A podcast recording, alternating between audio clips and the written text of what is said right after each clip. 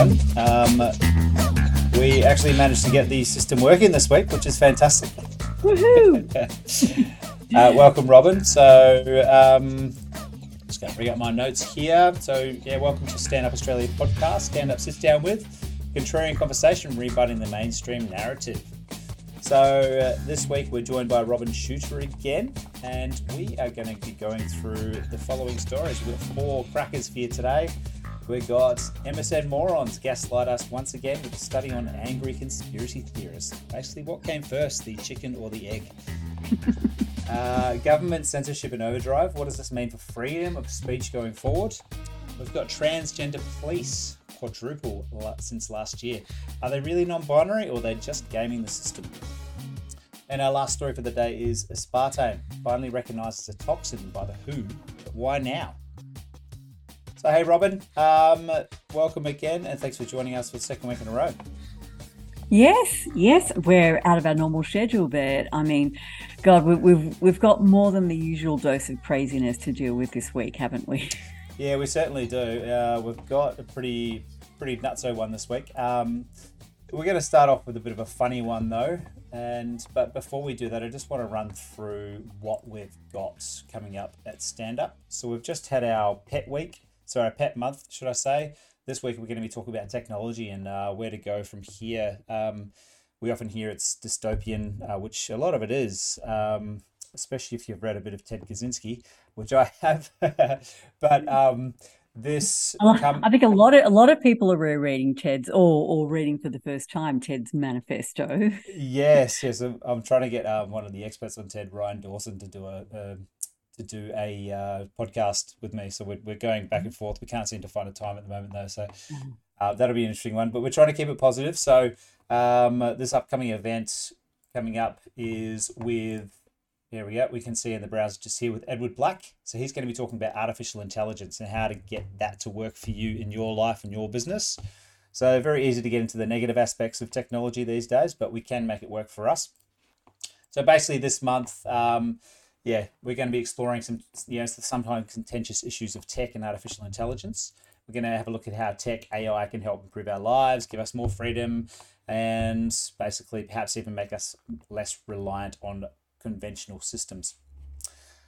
So join into Edward Black's. It's on the 6th of July. You can jump down to the, it'll be on the website soon. Just go up to Stand Up Australia, but you can also jump onto the link which I've dropped in the Rumble chat there to book a ticket. All right, so yeah, let's get on to the first story. Okay, now this first one comes from Perth Now, which I've actually never really heard of before this, but it looks like it's a Western Australian newspaper, maybe their online rag. Um, and it's quite a funny one. We usually start off with a bit of dystopian uh, craziness, but uh, I wanted to bring this up because it's it. I think it's very telling of the the psyche of Australians now, and we'll get down to the comment section after we've read through it. But the headline is: University of New South Wales research finds angry people are more likely to believe in COVID conspiracy theories. So have you ever and, been and, to... in, in, in, related research, you know, University of New South Wales researchers discover how to how to locate their own elbow and, and, and attempt to distinguish it from their rear end. I'd hate I'd hate to uh, to know how much money went into this study, um, but yeah, I'm, I'm assuming. Yeah, our, our taxpayers' well... dollars hard at work. So, new research published in the Journal of Research in Personality said people who experience anger more frequently are more likely to endorse conspiracy theories. The findings showed that anger played a role in believing conspiracy theories, regardless of what the conspiracy theories were. Research at the University of New South Wales decided to look into the relationship between anger and belief in conspiracy theories after noticing a growing interest in conspiracy theories since the COVID 19 pandemic began. While conspiracy theories have been around for a long time, not so much is known about how they relate to specific emotions, e.g., anger, fear, sadness. Research associate, uh, research associate at the University of New South Wales and study author Kinga Szymaniak. Yeah, I, I to pronouncing that. wrote. So they want to focus on the connection between conspiracy beliefs and anger. I'm going to go right down to the bottom here where it says. Hang, ro- ro- scroll, scroll, scroll up just just a sec, Mitch. Just uh, okay, that paragraph there. The study used 141 US participants. Wow, massive sample size there. Country, what, what are they up to now? 360 million. They could find 141 people for their survey. This is like, wow. Yes, 141. About a huge N. yep, yep. Well, it's better than the six mice they tested the booster shots on. So I suppose Good that's point. you know that's Yep. good. Um, anyway, this, the study suggested that anger itself makes individuals more prone to believing conspiracy theories. What are your thoughts? Yeah. I mean, okay. So, so the obvious answer, the obvious answer is like, as you said, chicken or egg problem, right? So when when people eh, when people become aware that their rights have been stripped from them, a a, a uh, u- potentially useful medications and even nutraceuticals, you Yeah. know, ivermectin, vitamin D, and so forth, have been stripped away from them. Uh, their children's education has been interfered with. Their businesses have been have, have have been, you know, in many cases shut down, um, uh, set back or permanently destroyed. And then they've had, you know, some toxic brew injected into them. uh, You know, under threat of losing their jobs or not being able to travel or whatever the, the hell. Um, do you do you think when they start kind of realizing the whole thing was a scam, they might get li- little little little teeny bit, little teeny bit annoyed, just a bit, you know, mildly irritated. So that's that's kind of the obvious one. Um, the on on the other uh on the other hand, I mean, I do have an interest in in the study of personality and you know this was this was published in a journal of personality right? And if you look at the big five model of of personality um, the the trait of disagreeableness or the personal personality characteristic of disagreeableness is I mean essentially you characterize this as as people tending to take a less sanguine view of human nature just constitutionally. And and I think there is something in that. I mean what we still see to this day is there's a solid core of people who find it almost impossible to contemplate the notion that politicians, public health officials, you know, even even CEOs of companies mightn't have their best interests at heart. Oh, shocker, right? Um, and and so these people who are what we call highly agreeable are like it takes a hell of a lot to get them angry, even when there's Mm. bloody good reasons for them to be angry. And then people who tend to be somewhat more disagreeable uh, constitutionally or, or just, you know, inherently through personality, they're more likely to be suspicious. They're more likely to observe human behavior and attribute motives to that behavior that, that aren't sort of um, always looking on the bright side, right? So, yeah, I mean, the, the research is absolutely ridiculous on multiple levels. And yet there is a kernel of truth in it. And, and I would also hasten to add that it's disagreeable people who always start um, revolutions, you might say, because the agreeable people just accommodate. They just go along with things. It's the disagreeable people who go, you know what, this isn't right. It's not right that the lord of the manor up there on his hill has all this good stuff and we peasants are, you know, are in the muck. Eh, the agreeable people just, yeah, they just accept their fate. They just go along with it.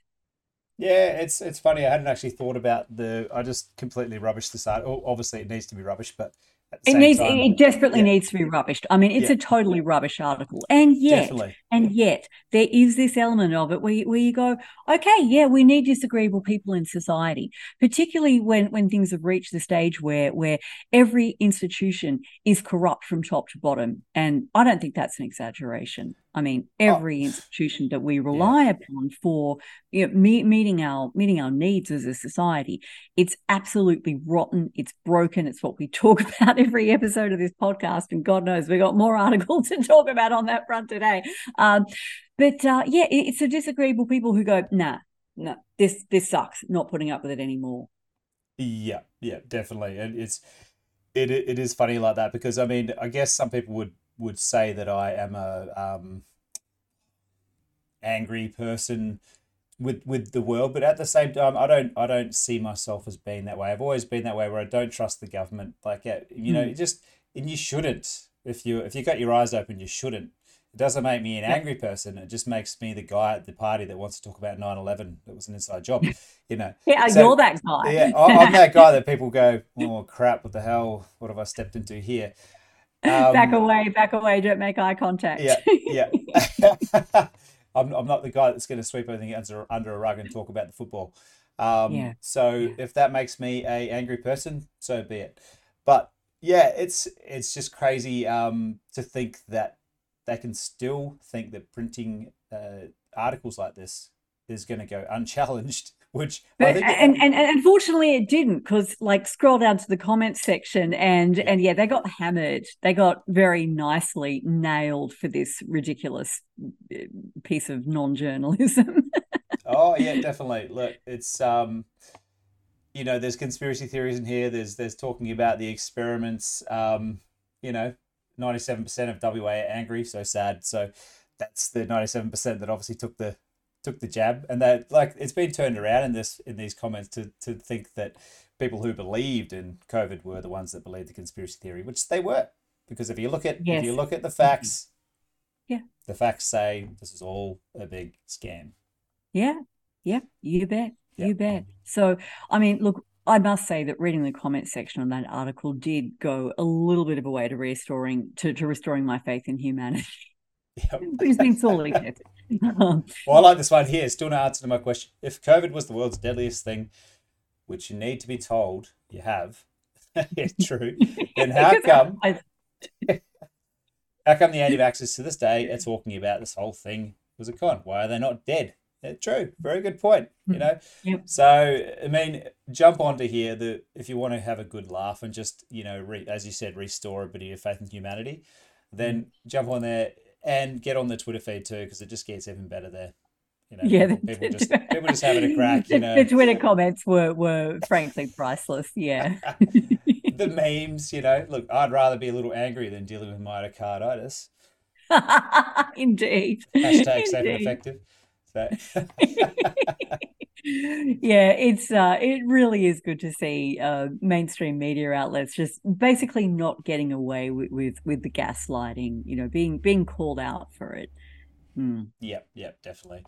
So, um, you know, we see more and more of this. Um, unfortunately, soon that may come to an end because the in our second story here we are seeing that social media giants are face multi million dollar fines for spreading fake news. So this comes on the back of a whole range of uh, same laws that are being passed all around the world, you know, in the US, in England, in in Europe. Um, but basically, the Australian Communications and Media Authority is to be given new powers to hold digital platforms to account for harmful misinformation and disinformation online. The maximum penalty for breaching the new laws would be 6.88 million or 5% of global turnover. The authority would also be able to obtain information and documents from digital platforms relating to misinformation and disinformation on their services. Western countries have been growing increasingly concerned about misinformation and disinformation sowing dissent and confusion on their societies. So, before we go any further, I will say if you're going to read the comments in this one, be prepared to be disappointed because, yeah, uh, yeah, or and it was sad. yes. But we mm. were saying before this that these are heavily moderated in the age. Um, the comments were to the point where if you did disagree with us, you wouldn't get it printed anyway. So pretty so, much. Yeah. I mean, many many people are familiar with uh, with Off Guardian, which you know, if you know the story of Off Guardian, Off Guardian was yeah. actually founded by by people who got banned from the comments section of, of the Guardian, right? So they they started their own site, which I think is actually a pretty cool story and a moral for us all. Like, don't don't get cranky because the Age won't publish your comments. Start your own publication. yeah, yeah, definitely. Just do something yourself. Um, yeah, it's a great it's a great publication, the Off Guardian. Off Guardian. Yeah. terrific. Yeah. I mean, they only write probably three or four sort of feature stories a week, but um, it's really well worth the read because they really yep. get into the get into the grit of it, don't they? So yeah, hundred um, percent. But basically, this this is coming in. Um, I would say it's going to be passed because every single other one that's sort of coming like this has been passed. Not many people would know about it in the normie world, um, and even if they did, they'd probably think it's a good thing. So basically, it's going to go to an independent body um, and we know how independent these independent bodies are. Not very independent at all. Angry to you, Mitch? What's that? Does she look angry to you? Oh, she certainly saying. does. Do you think she's a conspiracy theorist? I think she. Boy, she I think angry. she probably is. so, communications minister Michelle Rowland, she is angry Michelle. So, misinformation and disinformation sows division within the community, undermines trust, and can threaten public health and safety. So, it's like this is just a, a line we keep hearing over and over and over undermines again. Undermines trust. Undermines trust. Trust in whom? Trust in authority. Okay, yes. so in other words, what they're saying is that we cannot permit anyone in Australia to read stuff that causes them to not have trust in authorities. You know, like those would be the authorities that have just basically made a whole bunch of you know bad decisions quote unquote like oh no they made terrible mistakes um, if you believe that. Um, these these people who just very very clearly do not have our best interests at heart i mean how much more obvious does it have to be that they don't have our best interests at heart? Uh, sending our money over to to ukraine um, promoting all sorts of, of, of policies that that you know undermine the well-being of Australians. But we're supposed to have trust in these people, and we're conspiracy theorists, theorists if we don't. Yes, and this is after like obviously we talk about this quite a lot, um, almost weekly. But you know that after the vaccine rollout, which which did do nothing but harm people yeah. more and more. Uh, and we're supposed to trust these people that you say no it's just not going to happen so mm. the only way they have the only tool they have at their disposal now is to remove anything that goes against the grain and the the look, there's one thing to say, oh well, it doesn't really matter because we know the truth, but it does matter because if that's the the case, then we're not going to be able to get the message out to other people. And not only that, but there's a whole other bunch of laws which are coming at the same time, which uh, is to do with encryption. So, encrypted apps like uh, Signal, Telegram, WhatsApp will soon have to give that information to government if they are wanting to operate in Australia. I don't, that's not a done deal yet, but that's not far off. So we're getting to a point where we will not be able to spread any sort of information unless it's ticked off by the government, essentially. And this is, this is really worrying. We're getting to a point where um, we're going to have to go back to plain old paper in people's letterboxes, like the, the good old yeah, days. I'd Well, what was yeah, like uh, the Samizdat of, of the you know the late Soviet era. Yeah, like people photocopying these newsletters in their basement and you know hand delivering them to to people. Yeah, yeah. Um, it, it's it really is extraordinary, isn't it? I mean, all of us who studied history in in school um, at some point like if if you if you looked at the history of Germany leading up to the Second World War and and, and then of course um, during the Second World War the question everybody asked is is how did this happen? And of course that occupied a hell of a lot of the brain space of um, especially the social psychologists you know people like um, like milgram and um, and, and Solomon Asch. there was so much brain space that went into trying to answer this question, like how did this happen in in Germany? How did the German people go along with this? Mm. How did they fall in in step behind this obvious nut job? You know, this spittle spraying insane person. And it's like, well, now we know. Now we know. And it sure as hell wasn't unique to the Germans, which is exactly what Solomon Asch and, and, and Stanley Milgram showed in their experiments. Like you, you could you could um, you could get people to state in public absolute bollocks, things that were clearly untrue. That was the Asch conformity experiments. And then of course the Milgram experiments showed that you you could actually get people to well to, to do what they thought was delivering a lethal electric shock to a perfect stranger you know, if a guy in a white coat said so. Yep. And the majority of people did that too, didn't they? In that experiment, the majority um, of people went in, through in it. the in the main experiment. Yeah, what most people don't know about the Milgram experiment is it wasn't an experiment. It was multiple experiments with a whole bunch of different settings and different conditions. And in one of the conditions, and I find this really interesting, if the uh, if the person who went before you um, actually refused like so so um remembering that in the milgram experiments everyone was in on it except the the subject who was delivering these imaginary electric shocks. The, the subject who thought they were real electric, electric shocks, but they weren't, right? So um, every, the everyone else was an actor or, or just in on it in some way. And in one version of the Milgram experiment, um, the people were sitting in a waiting room, and the person before them who was in the position of delivering these imaginary electric shocks actually like got to a certain point and they said no i'm not doing this, this is really wrong. And only 10% of people who who saw that non-compliance being demonstrated went on to take the like the shock dial all the way up to the lethal level only 10% it just goes to show you uh, what the the modeling that you know good behavior and the refusal to to do unethical things um, that that modeling has really powerful effects. And and that brings us back to to this whole discussion right? Because what these what what this legislation and all the other bits of legislation that that are as you say like slotting into place around it um, what they do is they disallow people from seeing any kind of um, let's say contesting any kind of disputation of that central narrative so you won't yeah. be able to to read or you know watch or listen to a different point of view yeah, and that's something you've seen in the um, the whole vaccine debate over the years too. There's so much information yeah. out there that people can go to to to see that vaccines, all vaccines, are quite dangerous. I mean, that's I believe that, and I know you probably do as well. Um, I yep, mean, I'm I, not put think, words in your mouth, but yeah. Um, um, no, I, I would say, all right, let's let's put it in the most cautious way possible.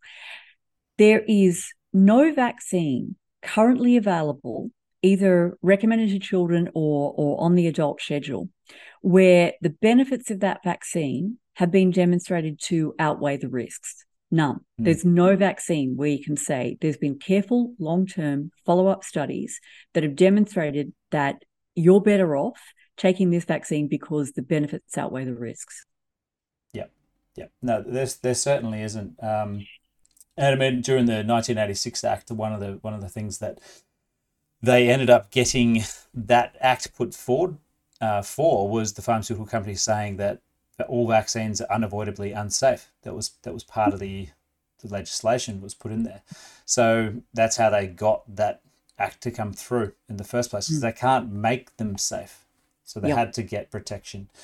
Um, but over the years, people have been well, they've been tricked into thinking they are safe because of the the mass blackout of information that has been available is mm. just not reported in the MSM. The only the only time it's really caught a bit of traction is with the internet age and people being able to look it up themselves and finally getting people like Joe Rogan to talk about it, RFK Jr. and now some mm. really quite mainstream people. A lot of a lot of doctors. I know Peter McCullough's done a complete U turn on on vaccine science, he's hasn't he? completely flipped. He's he's done a 180. Yeah. So many of the COVID dissident doctors were at pains to say when they first came out to to speak about the dangers of the COVID shots, they were at pains to say, "Oh, I think all the other vaccines are great. You know, I've had all mine and I recommend them to my patients, and they're they're just dandy. I only have a problem with this one."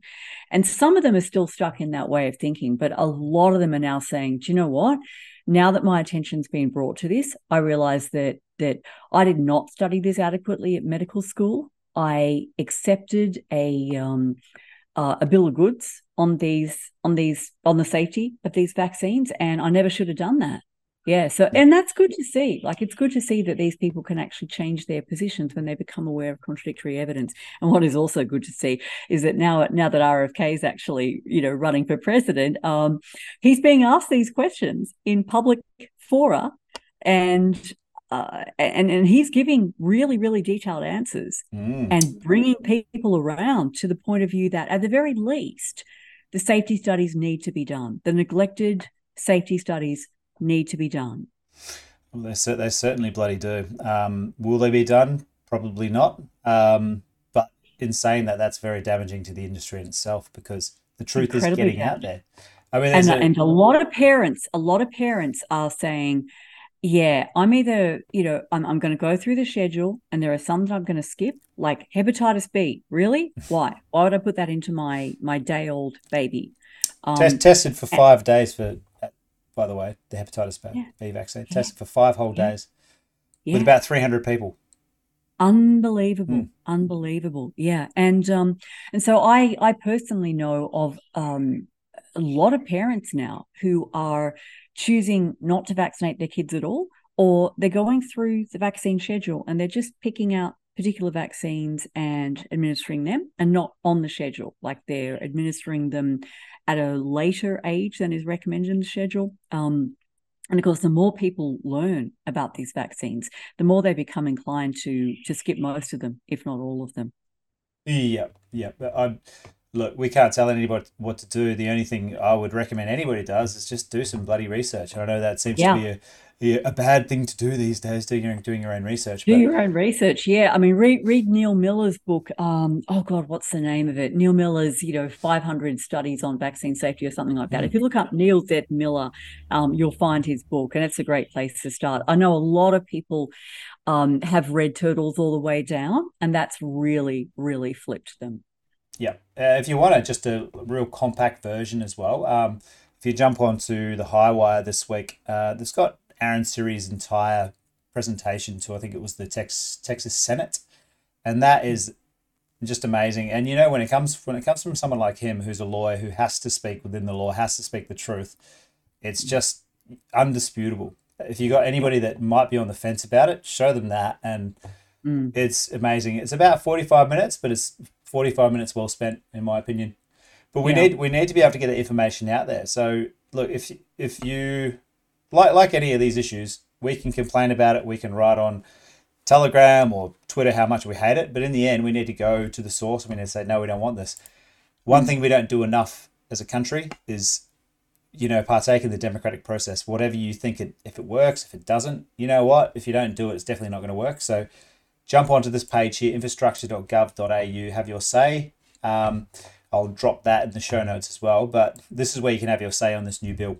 So get in here and tell them you don't want it.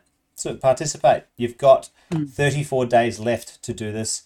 Otherwise, I fear this will go into law and then we're all screwed pretty much. Yeah. Um, by the way, if if you're if you get writer's block when you even think about writing um, submissions to this, Meryl Dorey's Substack, the Informed Choice Substack, she's actually you know publishing on her Substack with people's permission the submissions that they've sent in, and you know, I mean, I read through them and go, wow, I wouldn't have sent that to, to some of them, but nonetheless, like it, it's it's a there's a broad spectrum of different framings of of this, so that's a good place to go for ideas if you want to have your say, but you're not really used to, as you say, Mitch, Australians generally don't participate much in the democratic process. And a lot of people go, Oh, I'd like to say something, but I don't know what to say. Okay, read what someone else has written. Don't copy and paste it, obviously.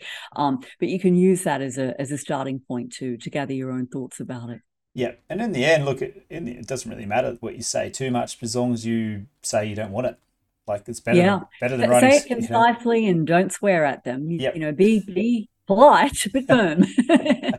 yeah. It's up there for a reason, so do it. I mean, legally has to be up there, and we need to get more into this this process. So Mm. there you go. Um, look, I just want to finish it off by there's here's a um an article here.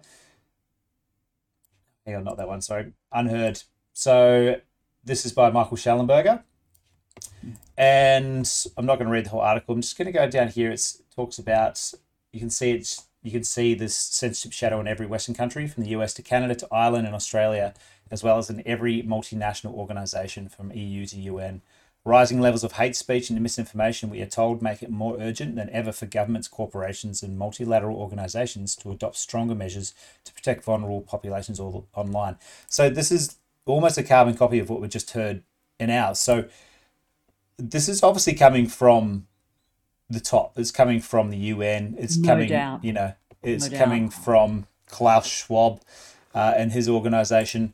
Um, it's you know, the, it's a really good article by Michael Schellenberg. It's quite a long one, so just check it out in here. Uh, but he talks about the Biden Department, Homeland Security, recently creating the Disinformation Governance Board. So, European Commission crafted new Digital Services Act Code of Practice on Disinformation, and the UN is proposing a code of conduct for information integrity on digital platforms.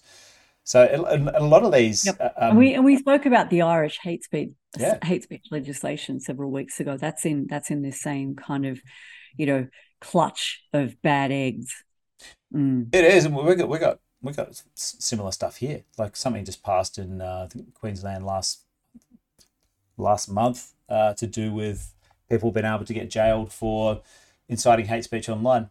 Um, yeah, but it was sort of just passed through here and nobody talks about except it. of course if they're Hindu. Yeah. yeah. Um, yeah, I mean, hate speech. Talk about a nebulously defined term. And who are these vulnerable populations? Vulnerable populations mm. online. When I think vulnerable population, I think teenage girls and boys for that matter going through the usual sort of difficulties that one has in adolescence and you know trying to form an identity being bombarded with transgender propaganda. That's what i think when i think of vulnerable populations online right? What what do they mean? Who are these vulnerable populations? And what what is the risk of them being exposed to you know information like like RFK Jr. is providing on the fact that there have not been safety studies done on any of the vaccines, any of the childhood vaccines, not adequate, not not what you'd really call safety studies. What's what's the risk to to people? In what way are they vulnerable? Yeah, I mean, I think I think in that too, like when you're talking about actual science scientific data which shows there is no scientific studies, one way they get mm-hmm. around that is by saying harmful information as well because it's harmful to a cause. Let's, let's say what happened in the states recently when they with Twitter and Facebook and all them were sort of brought up that they censored true posts. They said, "Oh, well, that's because mm. it was harmful to the vaccine rollout." So it, it this is not just going to stop at misinformation or disinformation.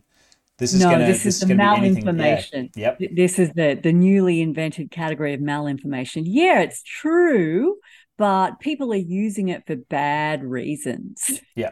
Yeah, it's it's the Julian Assange defense, isn't it? Yeah, the, all that we did bomb those uh, journalists, but it's it was harmful because state secrets and you know it's it it put all our assets out in the open, and now their lives are in danger. So that's why it's yeah, a crime. Which is absolute bollocks. Absolute, just a total lie. Total De- lie. Definitely. Yeah. So definitely keep an eye on this.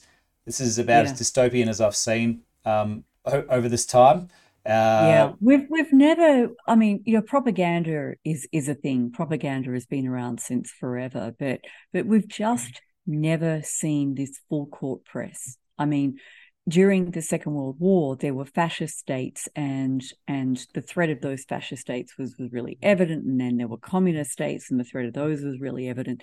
And the West, while of course there was propaganda during the war, and there was censorship of of in particular anti-war views, the West prided itself on not having these totalitarian leanings. And now what we see is is every um, you know every country that comes from that Western heritage is just falling into line with mm. this absolute totalitarianism. Yeah. I mean, it's really it's really terrifying, and they have the technological capacity to to achieve that now. They certainly do. They they really do. Um, and I mean, one of the one of the things that worries me the most is how many people woke up over COVID who have gone back to sleep and yeah.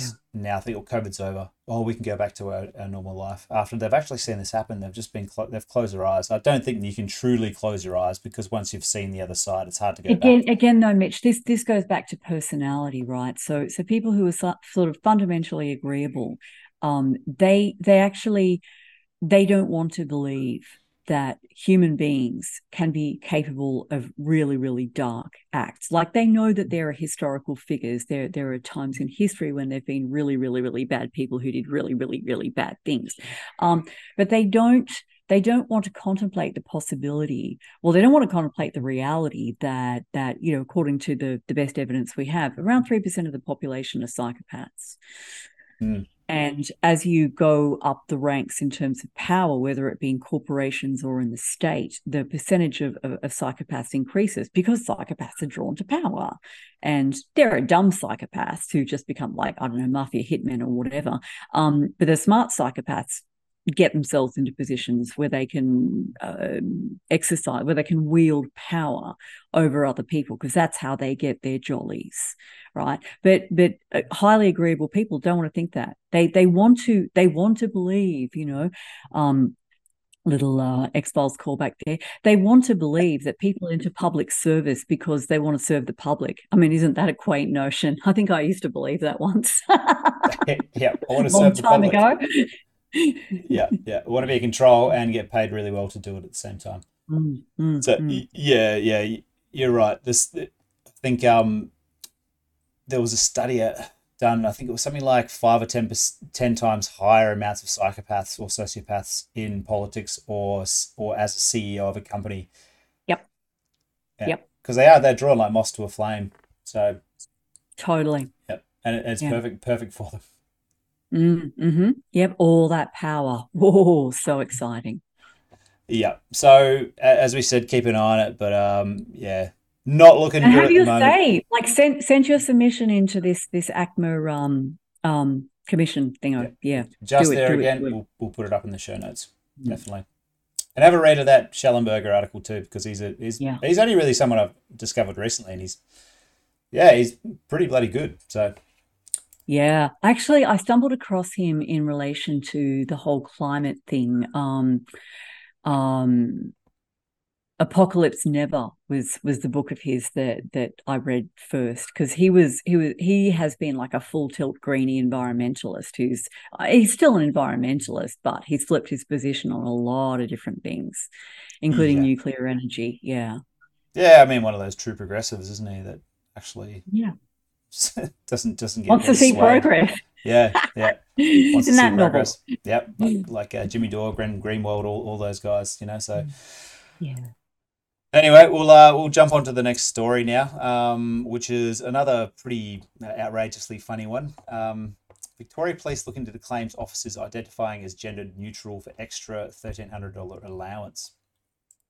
So I'm not sure how they even got away with this uh, this article without being called transphobes to begin with, but here we go. Uh, Victoria Police is investigating reports that some of the officers are gaming the HR system by self-identifying as gender neutral in order to gain an extra thirteen hundred dollars a year, and this is in um uh, in this is tax free for uniform basically. Well, So- actually, it, it said that it was um um a, like it's it's a non-uniform clothing allowance. I'm like, hang on, these people actually get uniforms. How Hmm. it? It was it was described somewhere in the article as a civilian clothing allowance. I mean, why why do police have a civilian clothing allowance? They they have a uniform. I don't get it anyway. Yeah, I, I don't really get it either. Is it? I don't know. I don't know. Um, but so yeah, the number has quadrupled since last year, um, and they're investigating whether people are, are, are sort of gaming the system. So the one thing I want to say about this though is, how do you raise that with someone? Aren't you just supposed to believe people these days and call them whatever they want? So Yeah. how, how do you Um, prove this?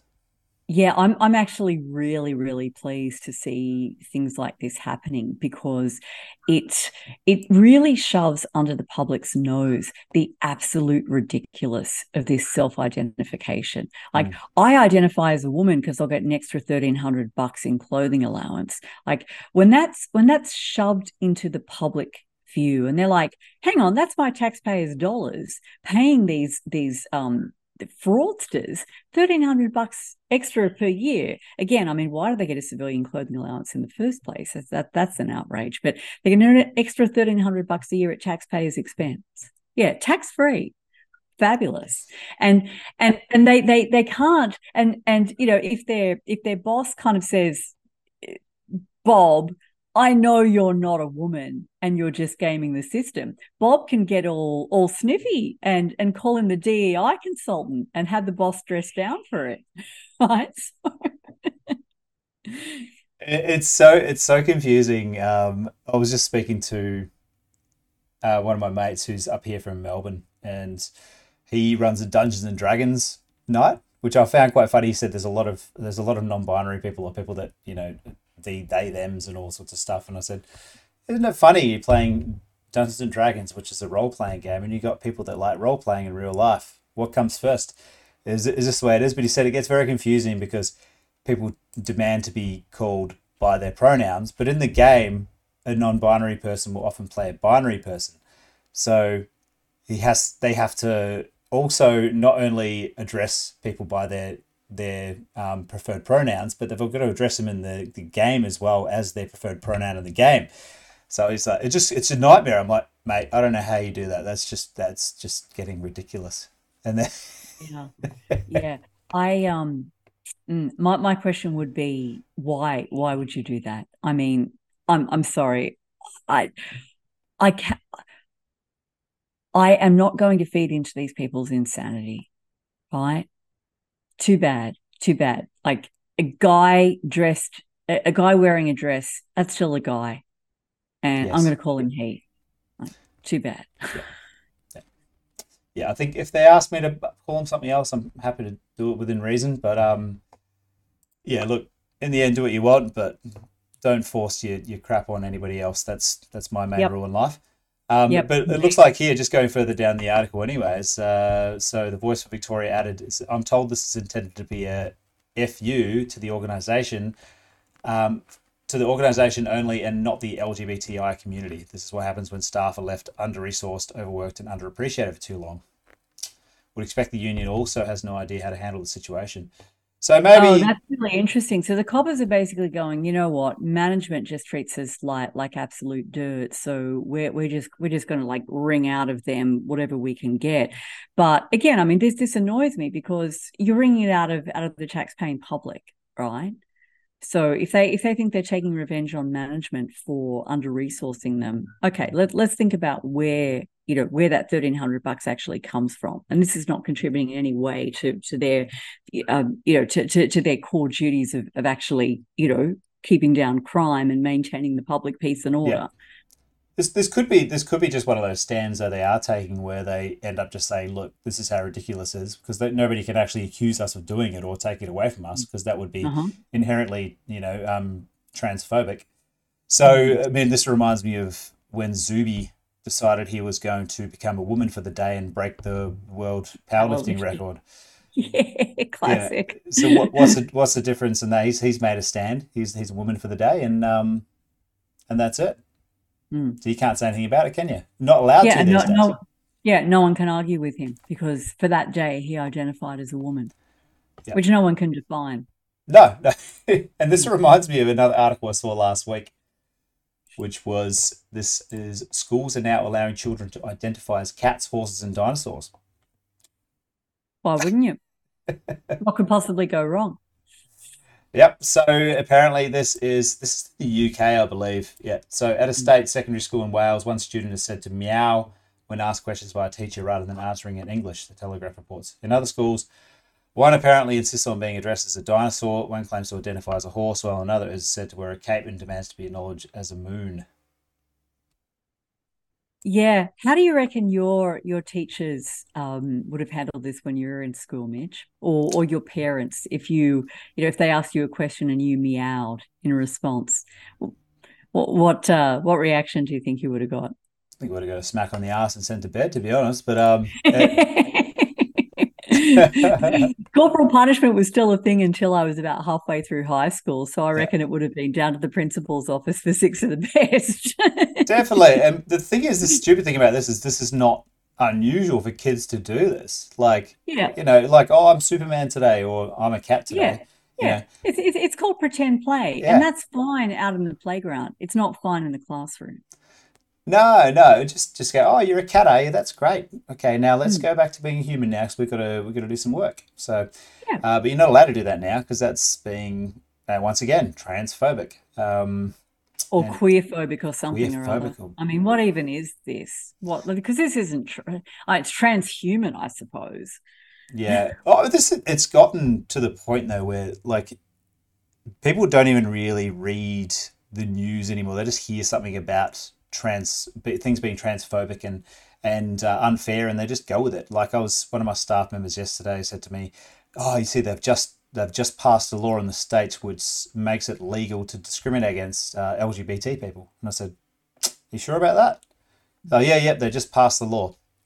So I looked it up because I thought, well, crazier things have happened in the states. So I looked it up. Look, it wasn't far off. It was just a just a legislation about freedom of speech, which was uh, a cake, like um, someone, a cake maker or a no, a designer, I think it was, Yeah. didn't want to There's a, design uh, something.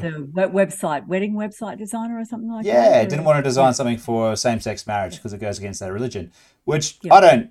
I don't personally agree with. I think that you know, don't don't be an asshole and just design the website. But it's it's their choice. If it goes against the religion, it's their choice. Go find another web designer. I know, I know. It's it's like like the the case of the Colorado, uh, Colorado baker who uh was this this went um up several levels of the courts because a a gay couple wanted him to bake them a wedding cake, and you know he was a conservative Christian, and and again you know it, it was not in line with his um religious beliefs, and he was legally forced to bake them a wedding cake. I mean, like why why do you want your wedding cake baked by someone who doesn't want to bake it? Yeah, Apart from anything else, there's a whole like, what might he put in there? Um, like, go go somewhere else. There's plenty of other bakers. I, I I don't I don't understand this insistence that oh everyone has to accept my lifestyle choices. Actually, no, they don't. Like you you go live how you want to live, and as long as you don't harm anyone else, like whatever, okay. But don't expect everyone else to approve of your choices in the same way that that you know there are people who for instance you know disapprove of of of other other parents enrolling their kids in a catholic school or a muslim school or a jewish school or for that matter a montessori school you know. Um there there are always going to be people who live in a way that that that you don't particularly like. And frankly it is none of your goddamn business. So yeah i just i just don't get it. I well, I kind of do because these these people have been um, um, encouraged to see their whole lives as grievance. Like Mm. they're always being discriminated against and harmed in some way, and it's their right to make everyone fall in line with their delusional beliefs, or or even even just their personal choices. Like, no, that's that's not the Western liberal tradition. The Western liberal tradition is we've got a, a plurality of of people of different religious faiths and different ideas about um, you know politics and how to live and whatever else. And we have we have some basic we have some basic rules some basic laws but beyond that it's like you go live however you want to live as long as you're not intruding on other people. And again i mean that's what these people want to overturn so that we just have this this completely homogenized culture. It's terrifying yeah, and they want the government to facilitate that, which is even more terrifying. Yeah, Yeah. They want to hire the government as muscle. And and the government is only too happy to fulfill that role because then the state can intrude itself into every aspect of people's private lives. You know, rather than rather than the state's basic function being, look, you maintain secure borders and make sure that if people break the law there's there's you know something there's some police force or whatever to catch them and and and and and punish them. There's some court system. And other than that basically bugger off and leave people to you know look after themselves. No now we have the state intruding into absolutely every facet of people's lives you know literally from before you're born all the way through to after you die. Just Yeah. it, it yeah it's terrifying People can't make their own decisions anymore. Like we went to the opening of a new Costco down here in, in Gold Coast, and we're going in, and there, there was people directing traffic just to go, oh, there's parks over here and parks over here, but Mm. the car in front of us, just all they needed to do was turn, but they had to. They were standing there. They were just sitting there, like, what's this car doing just in front of us? It Mm. turns out. We figured out he was waiting for the guy to turn around and tell him they could turn. The guy turned around and goes, "Yeah, just turn, turn, buddy," because people are so they've gotten so used to people telling them what to do that yeah they're getting they're paralyzed with the, the thought of having to make a decision when they think Remember- they remember need the to wait for stickers?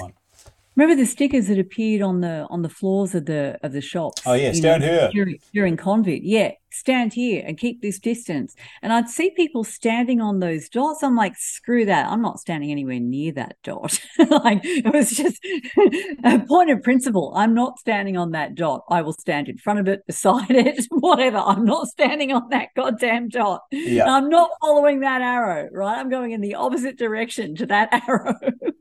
It, it was a funny time, wasn't it? I, I actually kind of got a, disagreeable. yeah.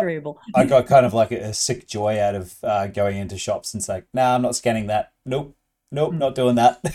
Mm. Just Yep. watching as they go, what do I do with this? I, I don't know what to do. You know, you did feel sorry for the poor bugger standing in the shop though. Oh, my boss is just making me do this, but yeah, uh... yeah, yeah. I, I had uh, I had it not an altercation, but I had an incident with um with the staff at Aldi when they were first bringing in the the sort of um you you you've got to you've got to uh, scan the QR code like for the contact tracing, and um so so when I got to the counter, because you're supposed to do it when you go in the store, and I got to the counter, they said, "Oh, have you scanned? Uh, you know, have you signed in?" I'm like, "No." Um, oh well, you you need to. It's a condition of entry to to the store. I'm, I'm not doing it. and so I said, you know, politely, and the checkout operator turns to the manager and says, "What do I do?" And the manager's like, "Who cares?" Yeah. We don't want to do this anyway. It's stupid. Yeah. know, we're a, we're a freaking grocery store, right? We just want to sell people groceries. We're not the enforcement arm of the government. And so, yeah, I mean, the whole encounter was perfectly friendly, but but there was just this sort of, you know, this confusion. Oh, we've got a customer who won't comply. Yeah, you're damn right, I won't comply. wow, doesn't that tell you something too? You're probably the only one that did that for the for the week, and you're like, oh wow. Yeah, this, I was the only one who. So, this is during the height, the height of mask madness, and I just walk out. No, I'm not wearing a mask. What are you going to do about it? And there'd be, you know, security standing at the back. Hello, fellas. I'm not wearing a mask. You know, and I and I dare you, I dare you to approach me and ask me why I'm not wearing a mask. And yep. they never did. That was what was so interesting about it. They never did ask. No, no. I only had one time where someone's really gone after me, and that was at a at a um at a shopping center in Wynnum, and the security guard there, he sees me, goes, "You got to wear a mask." I said, "No, no, mate, I don't do that." Said, you got to. And I said, "No, it's I'm not going to do that. I've got it's free choice. I'm not going to do it." And he followed me, followed me through. He said, "You got to do it. Are you going to make people sick?" I'm like, "Well, I'm not sick, so I'm not sure I'm going to do that." But he kept going. Yes, I'm going to call the police. And I said, call them. I'll just tell them I'll be down at the two dollar shop down there, and I'll chat to them when they get here. So in the end, in the end, he just goes, "Oh, stuff you, mate. I'm not going to do it. It's too much bloody paperwork," and he just walked off. So but, yeah, yeah. And if only people realised how simple it is, right? That that was what that was what was so frustrating to me um, when all of this madness was brought in. If you have 50 people walking into Aldi and not wearing a mask and refusing to scan their QR code and whatever else, there is absolutely no way that the store, the staff, the the security guards can do anything about it. If if we had had, you know, every doctor in in this country just refusing to administer the jabs and refusing to to have them themselves, the whole thing would have been over would have been over in in a matter of hours. Definitely. But yeah, pe- people comply, and again, you know, this was the um, this was Asch and and Milgram writ large. Yeah, we we we know what happened in Germany because we saw it unfold in our very own country, and same all over the world. Yes, very scary stuff indeed when you put it like that. Mm. Mm. Right. So, would you address your your your child by what? What are the correct pronouns for moon? By the way, is it moon self? Moon self. Um, I have no idea, but it would be ridiculous, whatever it is. What what what are cat pronouns? What are the correct pronouns for addressing someone who identifies as a cat? I mean, yeah, honestly, these you just what what what is happening with these kids at home? Are their parents putting up with this, or do they just figure, "Oh, this is a bit of a lark. I can get away with this at school"? Yeah, I, I don't know that the younger generation are starting to worry me because I've got I've got like uh, my kids' school reports of first graders coming to school with knives and cigarettes and stuff like that. So, um, yeah, I think I'd rather kids come to school and identify as a moon than than that. But um, yeah, yeah, something something's going on with uh with the the kids these days because I don't remember kids being like that when I was just out of out of um you know out of kindergarten. So it just yeah, I mean, hmm. it just wouldn't have been number one. It wouldn't have been tolerated, and number two, it wouldn't have occurred. It no. just wouldn't have to to to these you know to to me or any of my classmates. No, yeah. would, wouldn't have something. Something's going seriously wrong in society, and we can see it. I, I, I think I think they've been drinking too much diet coke. I think so. I think so. So um, this is this is what I wanted to ask you about because as a naturopath, you would have a lot of information on this, and I have heard lots of bad things about aspartame in the past. I've also heard a lot of stuff that says it's complete rubbish. It's fine. It's just two amino acids which are put together and blah blah blah.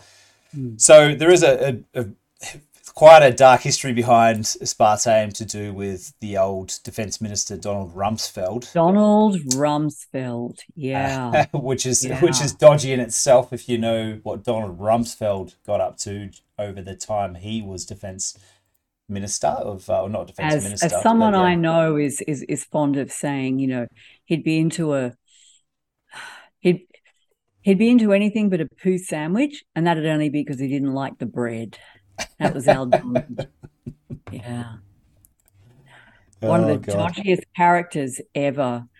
Um, I think his his classic moment was, you know, announcing the 2.3 trillion, 2.1, 2.3 trillion dollar hole in the Pentagon's budget on September the 10th, mm. 2001, on a Monday. Yeah, just before the plane flew into his office, which he wasn't in at the time yeah, just before the just before the plane, um, hit the budget analyst's office of the team that had been assigned to investigate what happened to the 2.3 trillion missing dollars in the Pentagon's budget. Poof, all gone. He was also um, apparently he was also responsible for telling people to not shoot down the the plane that was on the way to the Pentagon. So Yes, uh, I mean, mass, massive can of worms that one, but I'm sure a few of our, our watchers yeah. have, have researched the hell out of 9/11. Um, yeah, indeed, it's just yeah. but this uh, this story doesn't have anything to do with 9/11, um, which is lucky because it would be a very long article.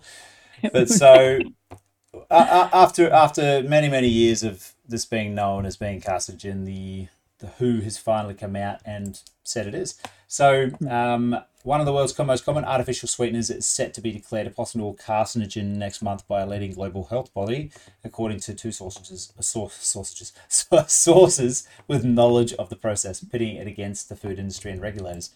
Aspartame used in products from Coca-Cola, Diet sodas to Mars, extra chewing gum, and some Snapple drinks, whatever that is, will be listed in July as possibly carcinogenic, carcinogenic to humans for the first time by the International Agency for Research on Cancer the World Health Organization's WHO Cancer Research Arm. Um, the sources told Reuters. So the first thing I thought about this when I heard it was maybe it's really good for you and that's why they're banning it. Yeah, um, well, the first thing that I I thought of was this is a distraction technique. It's like don't don't don't look at the the poison shots. Look over here at the nasty aspartame. You know, um, a, a, aside from the cancer angle with aspartame, it, it, it is a neurotoxin. And so, when you look at the uh, principal reasons for, um, cer- certainly a big chunk of the excess mortality in Australia um, over the last you know couple of years is from Alzheimer's, and so again, I mean the the the clot shots are uh, there are several mechanisms by which they can accelerate neurodegeneration, um, but so does you know, aspartame potentially plays a role in that as well.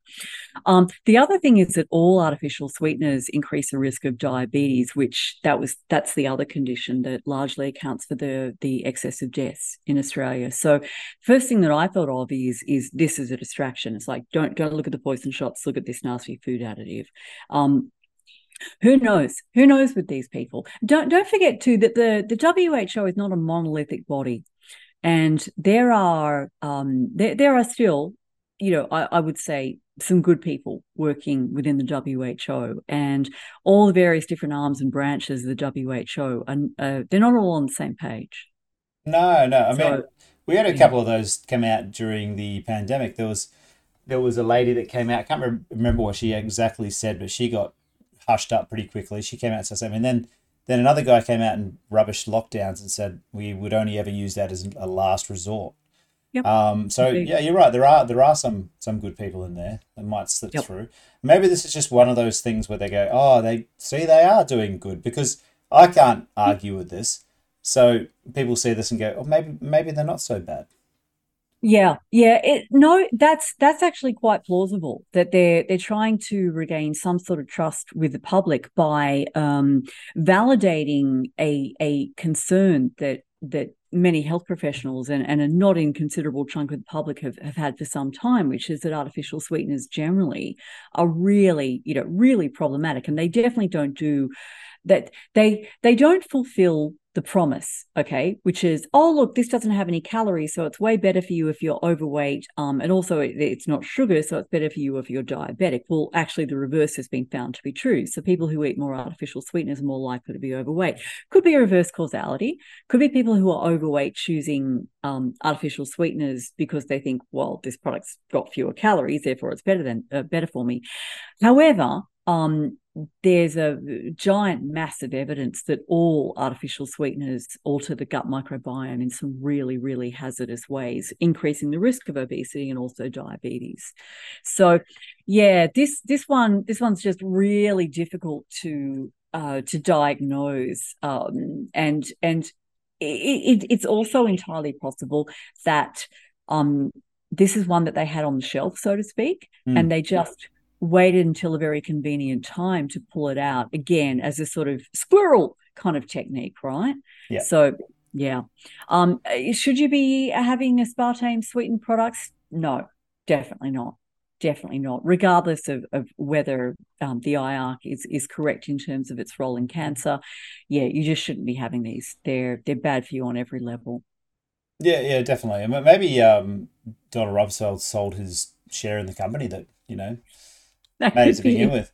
I mean, is it is it true that the initial studies on aspartame that were given to the FDA were they were manipulated because the the mice they gave the aspartame to actually grew like mega tumors, like turbo tumors, and they ended up yeah, cutting, there, cutting there the tumors out or something.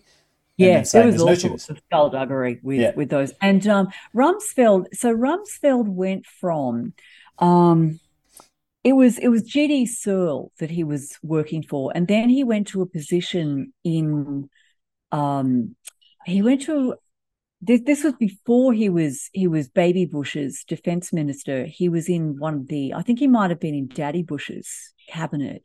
Um maybe as agriculture secretary or role in the FDA. I can't I can't remember. I'd need to look that up. But so so he went from uh, this position GD Searle, which was the manufacturer of a, of aspartame, to a position you know within government that was basically responsible for approving this thing. So yeah, um, eh, the uh, bear, bear, in mind that when they do the animal studies for all food additives, they do administer um, dosages of of the additive that are far in excess of what any normal human being would, would consume. And there are all sorts of other reasons why you simply can't extrapolate the results of animal studies to, to humans. Okay. Yeah. So while there was a hell of a lot of, of just dirty dealings that went on with the initial approval uh, of aspartame, the evidence has accumulated since on actual humans consuming um, like normal dietary amounts of these artificial sweeteners has confirmed the the danger and it's not necessarily the same dangers that you're going to see in animal studies that involve administering you know ridiculously high dosages but um they're it, like I mentioned, I mean, these, these are uh, aspartame is a neurotoxin.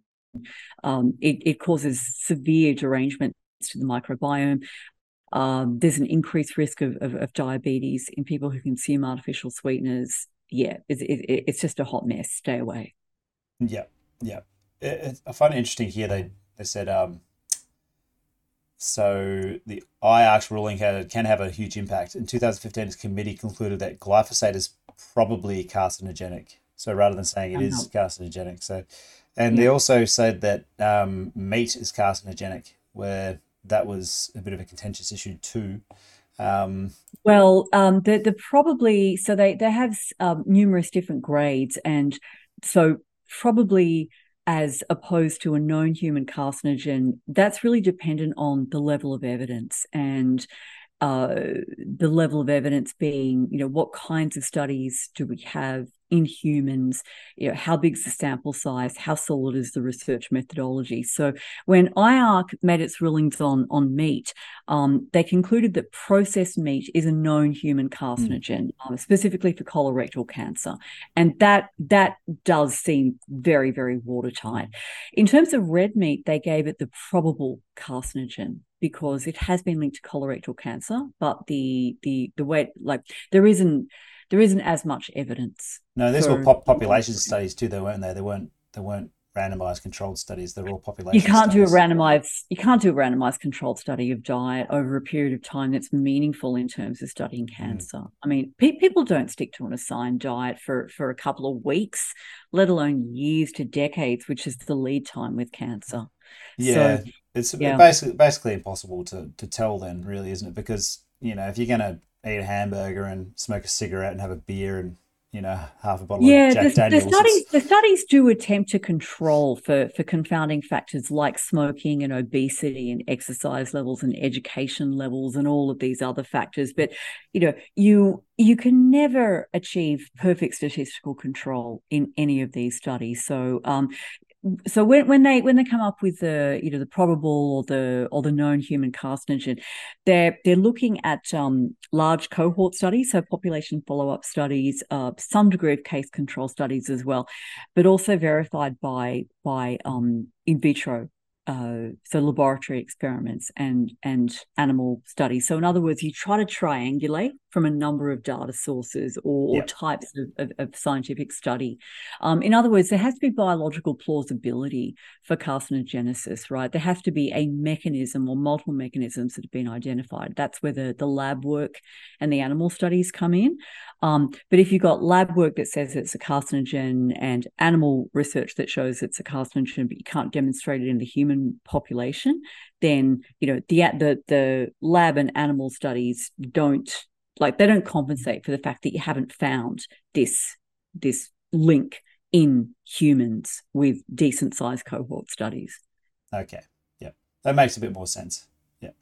Yeah. So um IARC as I as I understand it, IARC is is probably one of the more trustworthy um, subdivisions, you might say, of of WHO. Now, again, I mean, any anything that comes out of any um, government or or NGO needs to be needs to be very carefully scrutinized. But you know, like I said before, it's not like everyone in the WHO is is is a you know evil globalist. And and actually, when I was doing my my public health degree, um, uh, one of the coursework subjects was about the the history and the development of w, WHO. And yeah, I mean, look, WHO was was always an arm of the UN, and that's that suspect within itself. I would say my understanding of the history of WHO is that the the, the people who set it up initially were very um, their their motivations were really good. And up until the 1980s, the emphasis of the WHO was actually on empowering local communities, and they really encouraged the use of indigenous. Um, um, you know, things like herbal medicine that was indigenous to, to a particular area, for instance, and with a huge emphasis on primary healthcare. And then um, WHO actually got hijacked by, by globalist forces, and you can really pin it down to the early 90s. I think it was 1993, where they had a conference in Jakarta. And that was the first time where, where corporations were actually um, invited to participate in the WHO's mm. conference. And that was where the public private partnerships began. So prior to that, like 86, they had their annual meeting in um, in Ottawa. And the Ottawa Charter that came out of that was really putting primary healthcare at, at the absolute center. And and again, you know, encouraging um uh let's just say self-sufficiency um in, in terms of healthcare.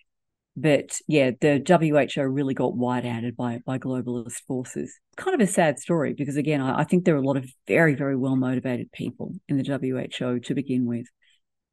Yeah, yeah, I think um, to get into that sort of well, I'm not going to speak for everybody, but to get into medicine to begin with, uh, I think you have to have that sort of altruistic sort of view of you know of health and just wanting to help people in general. I know most most people I know in the industry, um, whether it be veterinary or or mm. doctors, nurses, they all want to get in there to help people. Um, you know, it's we can't really demonize those people. It's just the people above that c- control the funding because in the end, it, it all comes from where the funding comes from. Follow the money, and you'll find the answer, won't you?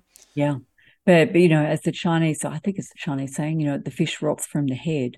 So uh, it's the the, the, the culture of any organization and and the culture of professions is is set by those who who have that kind of institutional control yeah. So, yeah, you get a bunch of well motivated young people going in to study medicine or, or public health, and they're all sort of starry eyed. We're gonna we're gonna save people and whatever.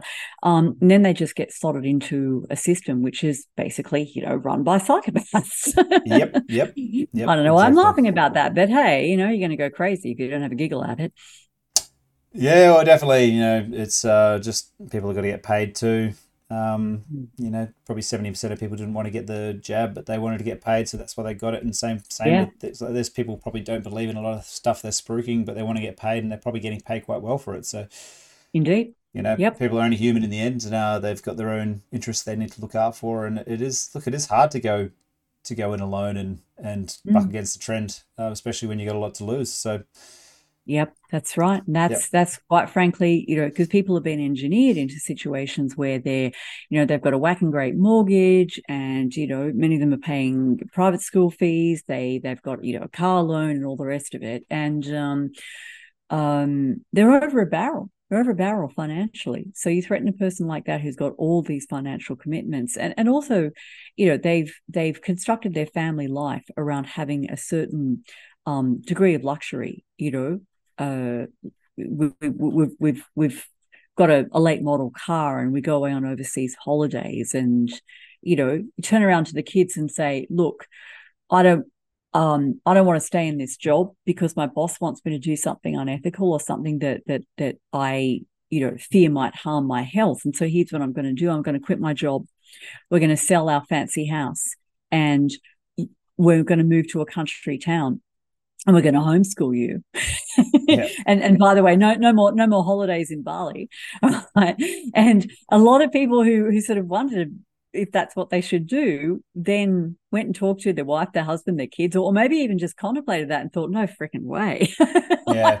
yeah. It's a big gonna, change. They're gonna, um, I'm, I'm going to have hell to pay if I even raise the idea of doing this. And so they they went along with it. Yeah, they went along with the whole agenda, and that's sad.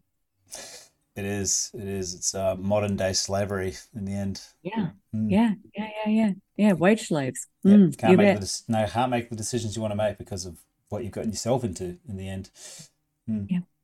Yeah. All right. Mm. Well, with that, so got what's our what's our good news? I think we should have some good news.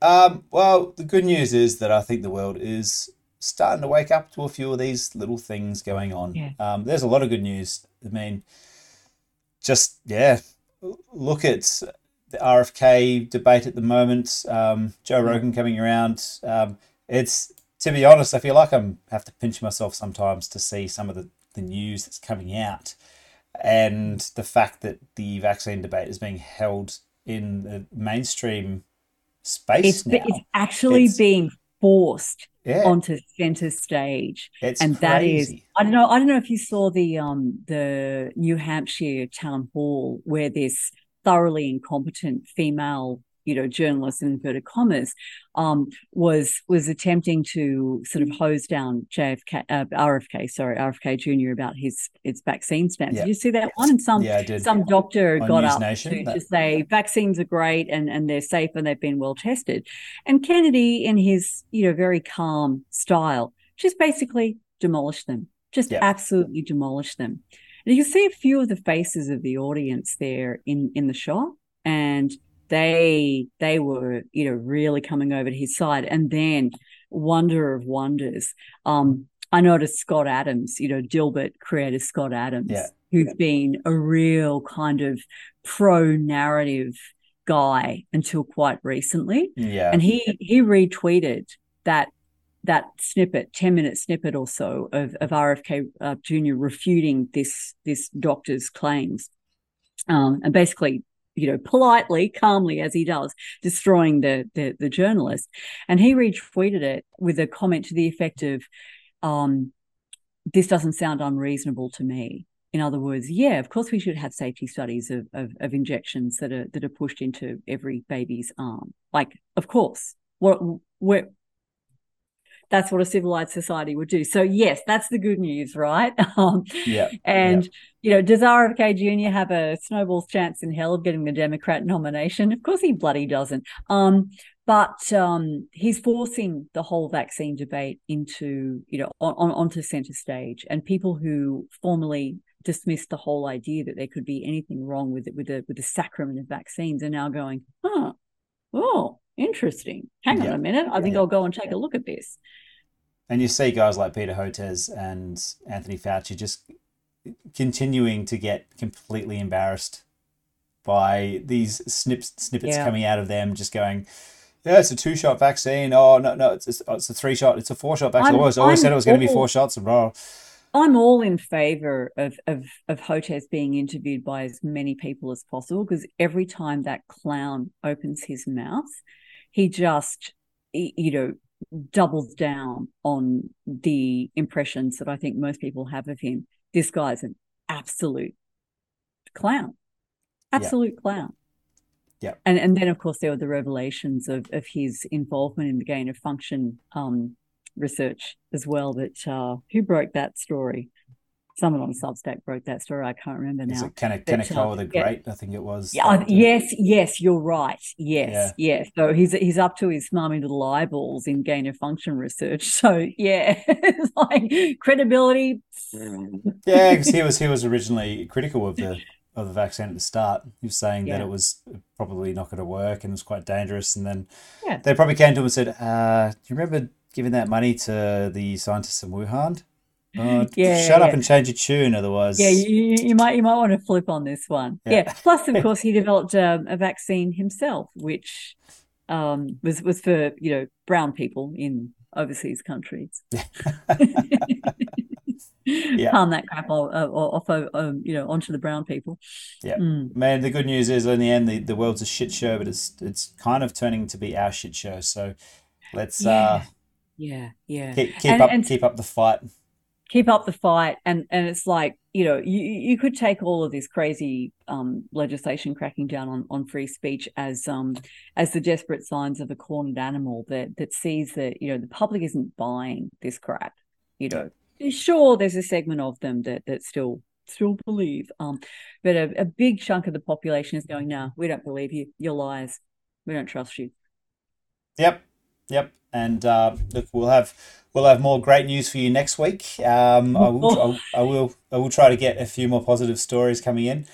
Um, uh, there seems to be a lot more, um, and I'm certainly feeling better about things going on. So, but um, yeah. Look, thank you once again for joining us, Robyn, and I think we'll probably speak again next week. Um, I've got Dr. Chris who's keen to come on as well, so we, yeah, we may do something with him, or we Fantastic. may. Yep yeah, I wouldn't mind asking him about the uh, Malhotra tour. So, and what we've learned from that. Yeah, yeah, it'd be great to get a um, a Malhotra wrap up. All right, looking forward to that one. All right, thanks for joining us, everyone. Um, see you next week. See you next time.